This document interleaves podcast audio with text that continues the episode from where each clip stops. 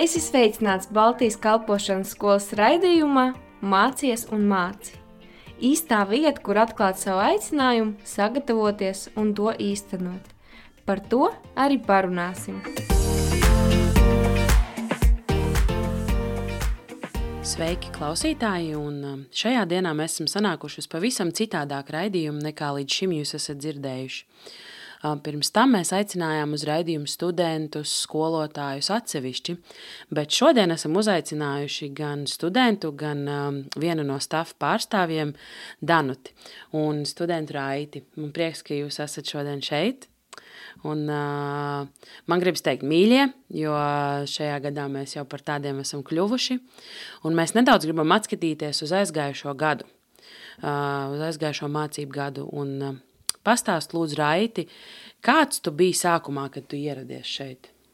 Čau, Sabīna. Tagad, ja man ir jādomā par skolas sākumu, ir nedaudz grūti atcerēties, kas notika sākumā. Ir pāris momenti, kurus es atceros, un, bet varbūt tie neatbildēs uz tavu jautājumu. Tāpēc es teikšu, ka uh, labāk man raksturotu no malas kāds cits cilvēks, nevis es pats. Uh, bet, uh, lai kā es mainītos, tas notika uh, lēnām, palēnām un, un vienmērīgi. Varbūt es biju lepnāks cilvēks, varbūt es par citiem domāju mazāk.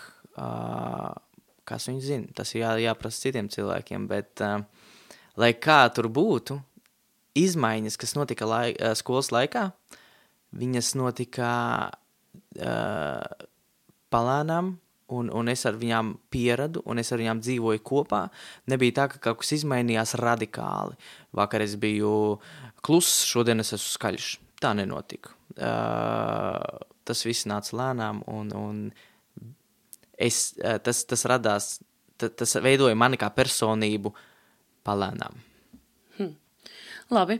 Es varbūt eh, nepiekrīstu un teikt, ka tu tā mainījies, eh, jo sākumā tu biji pavisam citādāks. Tu biji tāds uh, varbūt noslēgtāks, bet tagad uz beigām tu paliki tāds pavisam tā kā ģimenes loceklis. Varbūt laika gaitā es vairāk atvēros. Piekrītu. Jo es iepazinu jūs studentus vairāk, es jūtos drošāk. Un arī pirmajā reizē, kad es ar tevīm tikos, uh, mēs runājām savādāk nekā uh, tagad, skolas beigās. Tagad mēs esam atklātāki, tad mēs mierīgāk runājam savā starpā un, un esam pārliecinātāki un, un brīvāki. Mums nevajag slēpt kaut kādas lietas uh, un, un tā tālāk. Tad šī saruna mainījusies laika gaitā, jo uh, Mēs tiešām iepazīstamies, kā, kā mēs arī citos raidījumos iepriekš minējām, mēs esam kā viena liela ģimene. Un to es patiešām jūtu. Tagad skolas beigās viennozīmīgi. Nu jā, tas ir līdzīgi kā ar Dievu, kad uh, mūsu saruna vai tā dēja, kas mums sākumā ar Dievu ir tāda lēnāka un ne tik atvērta, bet uh, tad, kad mēs iepazīstam Dievu vairāk, tad tā atverās un uh, paliek par tādu patiešām uh, saturīgu un atvērtu sarunu. Un Danut, saki, lūdzu, tu no malas esi mūs vērojusi, kā, me, kā mēs tev dēvējam par eh, BSM mammu, eh, kas mūs vēro no malas un palīdz mums, ja mēs kaut kur ne tā staigājam. Saki, lūdzu, ko tu esi ieraudzījusi, kādas pārmaiņas tu esi ieraudzījusi studentos, skolā, visā tajā, kas mums ir bijis šajā gadā? Jā, sveiki, kolēģi! Prieks jūs atkal satikt! Pareizi tu, Sabīna, saka, kad nu, es esmu vērojis, un mēs, kā darbinieku komanda, vērojam, mēs vienkārši redzam, un jūs ejat savā ritmā, mēs ejam savā. Un, teiksim tā, var redzēt, ka zināšanas, ka kādu lietu pētīšana, analīze, tā maina cilvēku. Jo cilvēks atnāk, teiksim tā, mūsu gadījumā students atnāk mācīties, un kāpēc gan viņš ir atnācis mācīties? Lai viņš kaut ko iegūtu, lai viņš kaut ko iemācītos, un, uzzinātu par tām lietām, kuras varbūt nav bijušas līdz galam skaidrs. Un var redzēt, ka gada sākumā bija kaut kāda neskaidra jautājuma un teiksim, kaut kāda teoloģiska varbūt pamata tādas lietas, kuras patiesībā mums kā kristiešus viennozīmīgi dara stabilākus. Un var redzēt, ka zināšanas ved pie kaut kādas atziņas, un tas arī mainās pēc tam uzvedībā, saskarsmē un paša cilvēka izaugsmē. To var redzēt. nu, man jau prieks to dzirdēt. Es nezinu, kā tev raid, bet uh, es ceru, ka es esmu viens no tiem, kuriem zināšanas atspoguļojās rīcībā. Um, saki, lūdzu, Danut, kas ir uh, viena lieta, ko tu esi mācījusies no studentiem? No studentiem var mācīties saskarsmi, jo vienmēr, jebkurš jauns cilvēks, kurš nav bijis līdz šim manā dzīvē, kad ar viņu notiek šī sastapšanās, vienmēr ir kaut kādas lietas, kas ir kaut kas jauns priekš manis un, nu, attiecīgi arī priekš otra cilvēka. Un saskarsme ir kaut kāda negaidīta skatu punkti, ar kuriem, ar kuriem es personīgi nedzīvoju. Un atnāk cilvēks, un viņam ir tādi jautājumi, kas papildina, papildina manu redzējumu, manu skatījumu, manu pieredzi, un tas bagātina. Tas ir tas, kas bagātina. Un, protams, arī kā kalpotājiem, kad es tulkoju kādus priekšmetus, piemēram, arī tajos gadījumos daudz ko mācos. Mācos zināšanas un tā, es nevaru teikt, ka es neaugu, bet es teikšu tieši otrādi, ka es augu kopā ar visu klasi, ar visiem studentiem. Un šeit ir tās divas puses, ir saskarsmes, teiksim, tā attīstība un ir zināšanu pieaugšana, šī pieredze, kas rodas. Līdz ar to es domāju, ka visa komanda un visa skola pieaug ar katru jaunu mācību gadu. Nu jā, tas ir tā kā ģimenē, kad uh, kad vecāki aug kopā ar bērniem, kad, kad viņi mācās. Un paldies mm. tev, ka tu arī esi man iedrošinājusi uzdot jautājumus un izteikt domas, jo tu vienreiz teici, ka tev ir svarīgi dzirdēt mūsu viedokli un ka tu mācies arī no tā, un tāpēc um, es to ļoti novērtēju. Saki, lūdzu, raiti. Uh, kas ir vien, viena tāda mācība, ko tu esi mācījies no skolas komandas? Hmm. Uh, pat grūti ir tā pateikt, tāpēc, ka ir tik daudz ko mācīties. Un mēs dien, šo dienu laiku, šo, šo mēnešu laikā uzņemam tik daudz ko un izcelt vien, vienu tādu noteiktu lietu. Nu, vien, viennozīmīgi viena no tām lietām būtu pazemība un, un nodošanās tam, ko viņi dara. Jo es neteikšu, ka... Uh, es, es neteikšu, ka šeit ir... Uh, viegli, kad tu sastopies ar, um, ar grupu nepazīstamiem cilvēkiem, un tev ar viņiem jābūt dien dienā kopā, un uh, jāpielāgojas viņiem, jāpazemina savs ego, uh, jānoliek sevi otrajā plānā, jo, jo Dievs mums aicina mīlēt uh, citam citu, un uh, tie cilvēki, kas kalpo šeit, viņi Viņi sevi noliek otrajā plānā, un tas ir, viņi, viņiem tas ir jādara uh, viennozīmīgi. Nu, viņam nav variantu. Kamēr mēs vēl kamēr slīpējamies un, un, un, un domājam par to, uh, par, savu, par savu raksturu un par savu, par savu identitāti, viņi nāk kalpot mums, un viņi nevar rādīt mums sliktu piemēru. Un tas piemērs, kur viņi mums ir rādījuši līdz šim, ir, ir, ir brīnišķīgs, un es tiešām mācos no tā, ka, ka tu kalpo, ka tev par to nemaksā, ka tu to dari brīvprātīgi, uh, un, un tev ir tādas pašas grūtības tā kā mums, tu par to nedomā. Tu domā par to, lai pasniegtu cilvēkiem pareizas lietas, kārtīgā veidā, un lai tu būtu priekšzīmīgs, tā teikt, cilvēks priekš viņiem, lai, lai viņi sekot tevam piemēram. Tik daudz ko var mācīties no viņiem, tik daudz ko.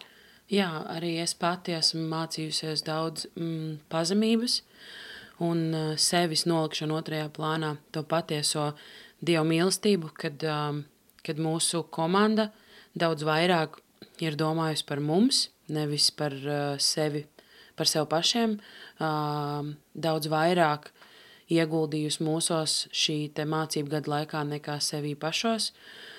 Un, uh, es esmu mācījusies ne tikai garīgas lietas no komandas, bet arī kādas praktiskas, piemēram, receptes. kuras ir, kuras mācījusies no mūsu Aleksandra vai no skolas direktora sievas, kurai ir ļoti brīnišķīga mērcīšu recepte. Tā kā ne tikai pēc garīgām zināšanām var nākt uz BSM, bet arī pēc praktiskām zināšanām. Un, jā, Danut, šī, šajā noslēgumā es gribu tev pajautāt, vai tu lūdzu varētu pateikt ieteikumu kādam, kurš joprojām šaubās vai domā, vai BSM ir vieta viņam? Jā. es domāju, ka šī vieta ir priekš jebkura.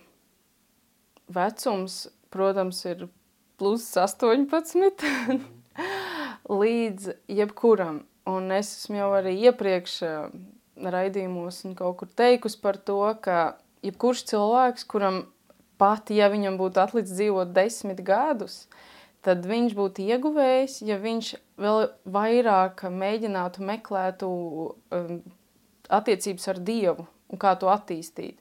Jo arī desmit gadi ir pietiekami ilgs periods, uh, kurā tu vari kā, sniegt priekš citiem kaut ko. Līdz ar to jebkāda sevis slīpēšana, vai tā ir zināšanas, vai tas ir raksturs, ir, tas ir, re, es rekomendēju to, es to iesaku darīt, tāpēc, ja ir kāda, ja ir tāda iespēja, un ja Dievs uzrunā, ka, un iespējams varbūt tajā vidē, kur cilvēks atrodas, ka viņam nav šī atbalsta grupa vai šis modelis, kas veicina izaugsmī, eh, tad, tad iespējams, ka skola ir patiešām labs risinājums, jo uh, teiksim, tā, tā ir tāda gatava lieta, tas ir process, kurš nav pirmo gadu jau.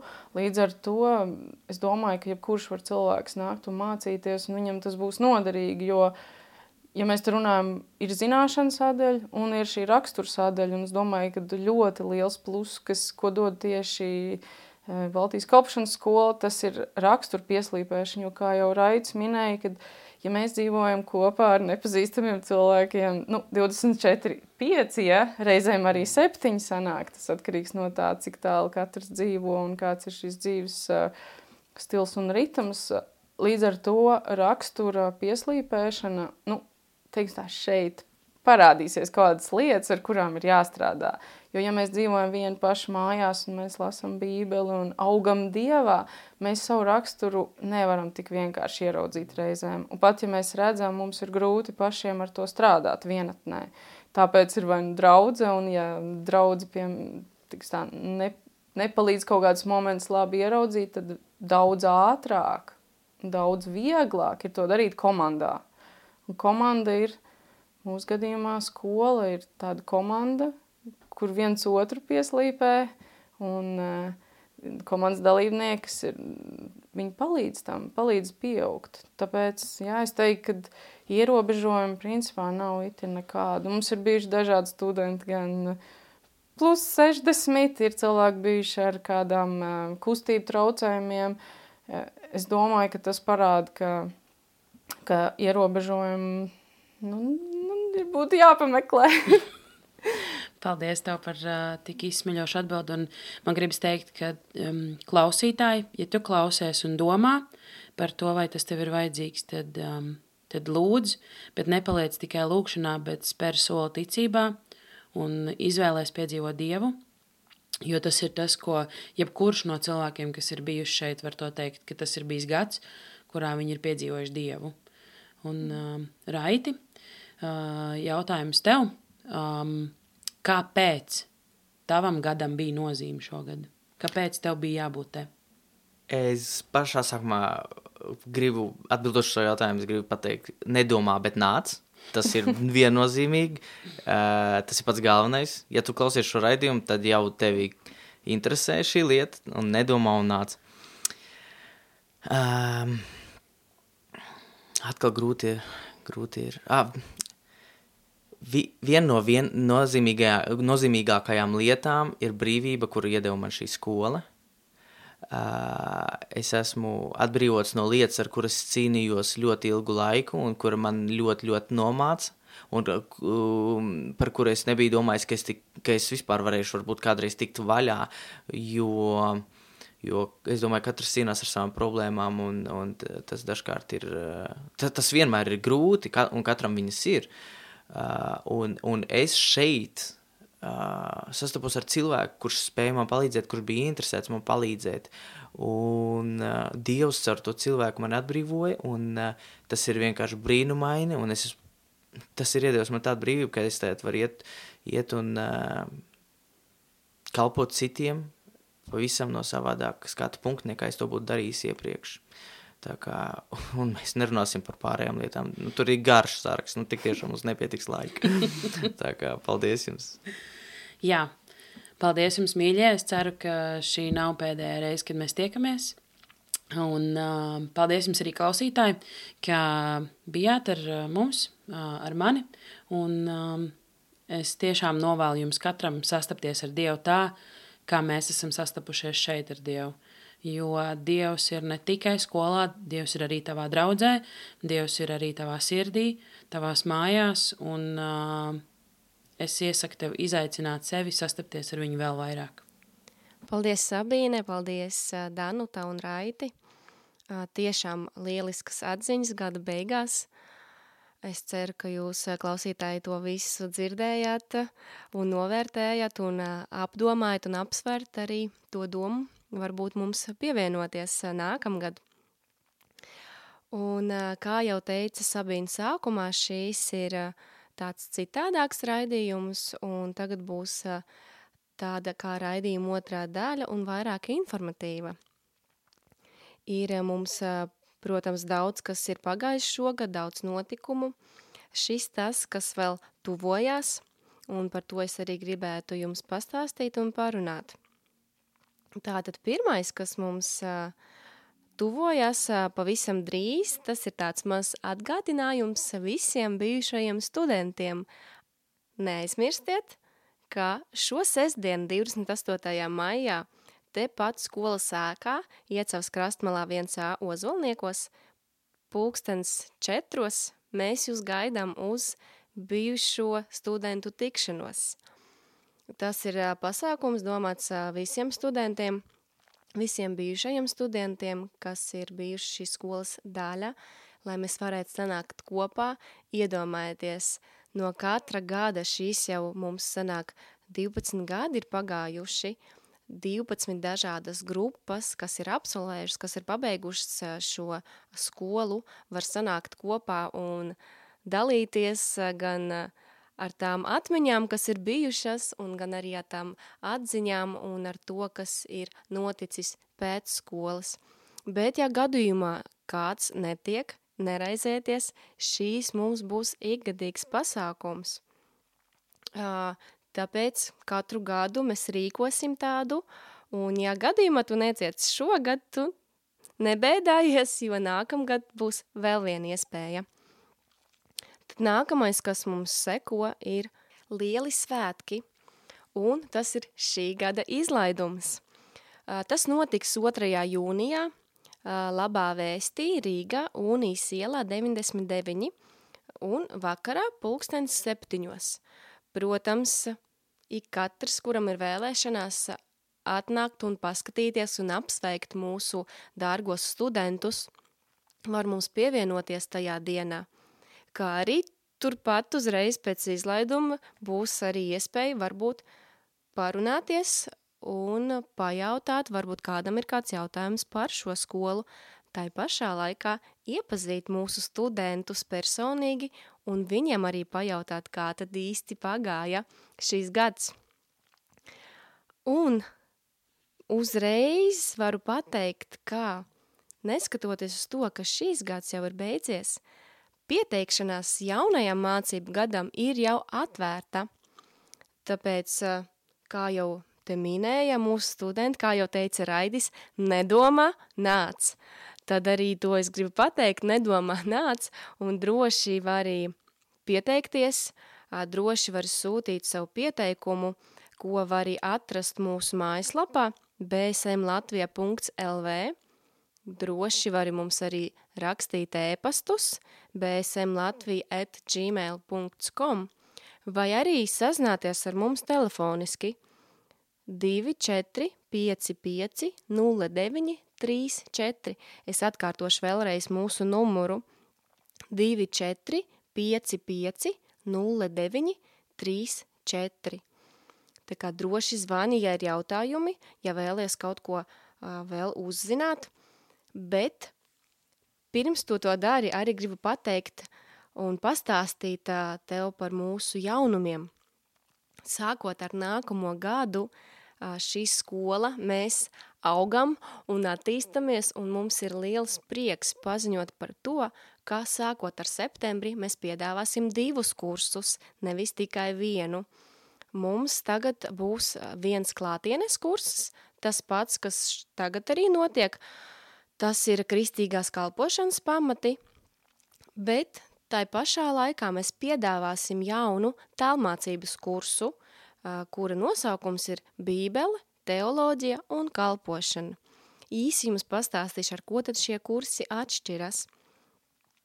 Pirmais kurs, klātienes kurs, ir māceklības kurs, kas ir vērsts uz rakstura pārveidošanu, garīgo ieradumu pieslīpēšanu, kā jau minēja tagad Danuta un Raitis, ka šī vieta ir tik īpaša, jo papildus zināšanam tu gūsti arī šo saskarsmi ar cilvēkiem, šīs atziņas, tu esi šajā vietā tu vienkārši izēji no savas komforta zonas, tu sastapies ar jauniem cilvēkiem, tu varbūt sevi ieraugi un uzzini kaut ko, ko līdz šīm nemaz nezināji. Tas ir no vienas puses, šis ir šis klātienes kurs kristīgās kalpošanas pamati, kas uh, dos gan praktiskas kaut kāds iemaņas, gan biblisku ieskatu, gan arī šī rakstura, kristīgā rakstura pārveidošanu un pieslīpēšanu. Savukārt otrs tālmācības kurs liks tāds stabilākus un pamatīgākus bībeles pamatus, lai varētu sagatavot cilvēku būt vēl izcilākam kalpošanā.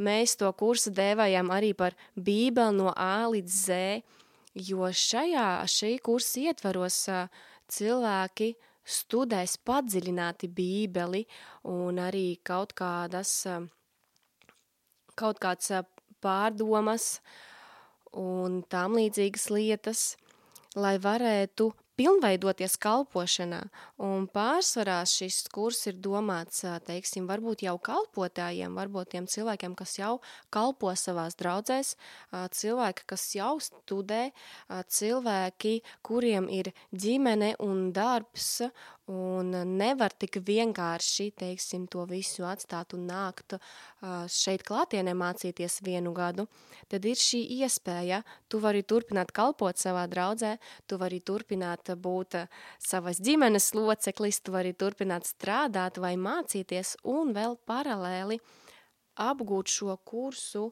šīs uh, bībeles mācības padziļinātās, lai varētu pēc tam iet savā draudzē un ar to dalīties un būt vēl labāks kalpotais.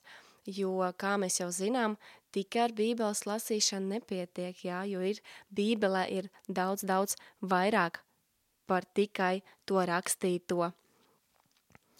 Un uh, Tāpēc jūs varat arī droši iet mūsu mājaslapā un apskatīties, palasīt, jo tur viss ir rakstīts detalizēti par katru no šiem kursiem, un tad, protams, izvēlēties sev piemērotāku variantu.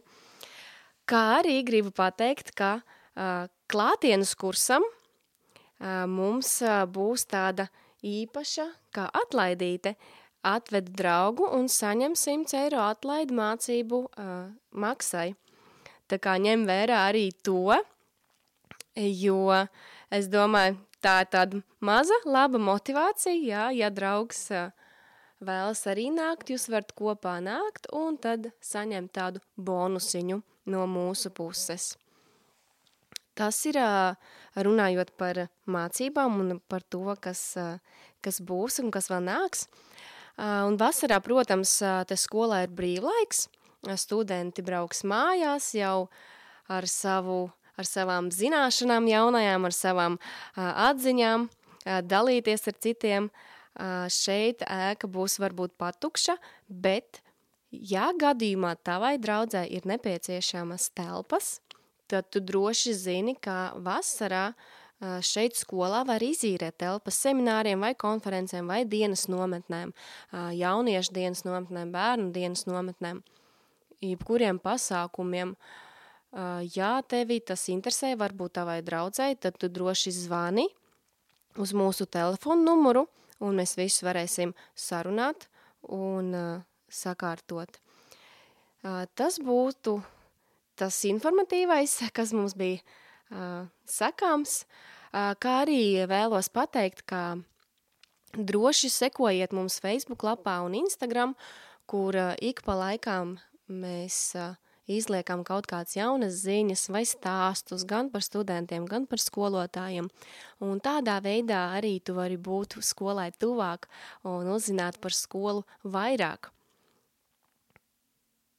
Un paldies arī par to, ka klausījies mūsu raidījumos. Šīs ir pēdējais šīs sezonas raidījums, un ļoti, ļoti cerēsim tikties, vai ka jūs mūs dzirdēsiet atkal vēlāk pēc tam.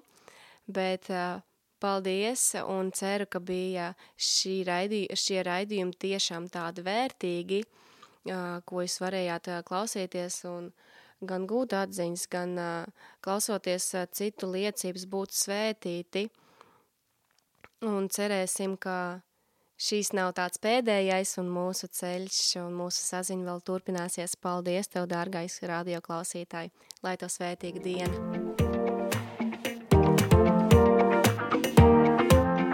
Tu klausījies Baltijas kalpošanas skolas raidījumā Mācies un māci. Dieva gudrībā un viņa vadībā tevai dzīvei ir nozīme.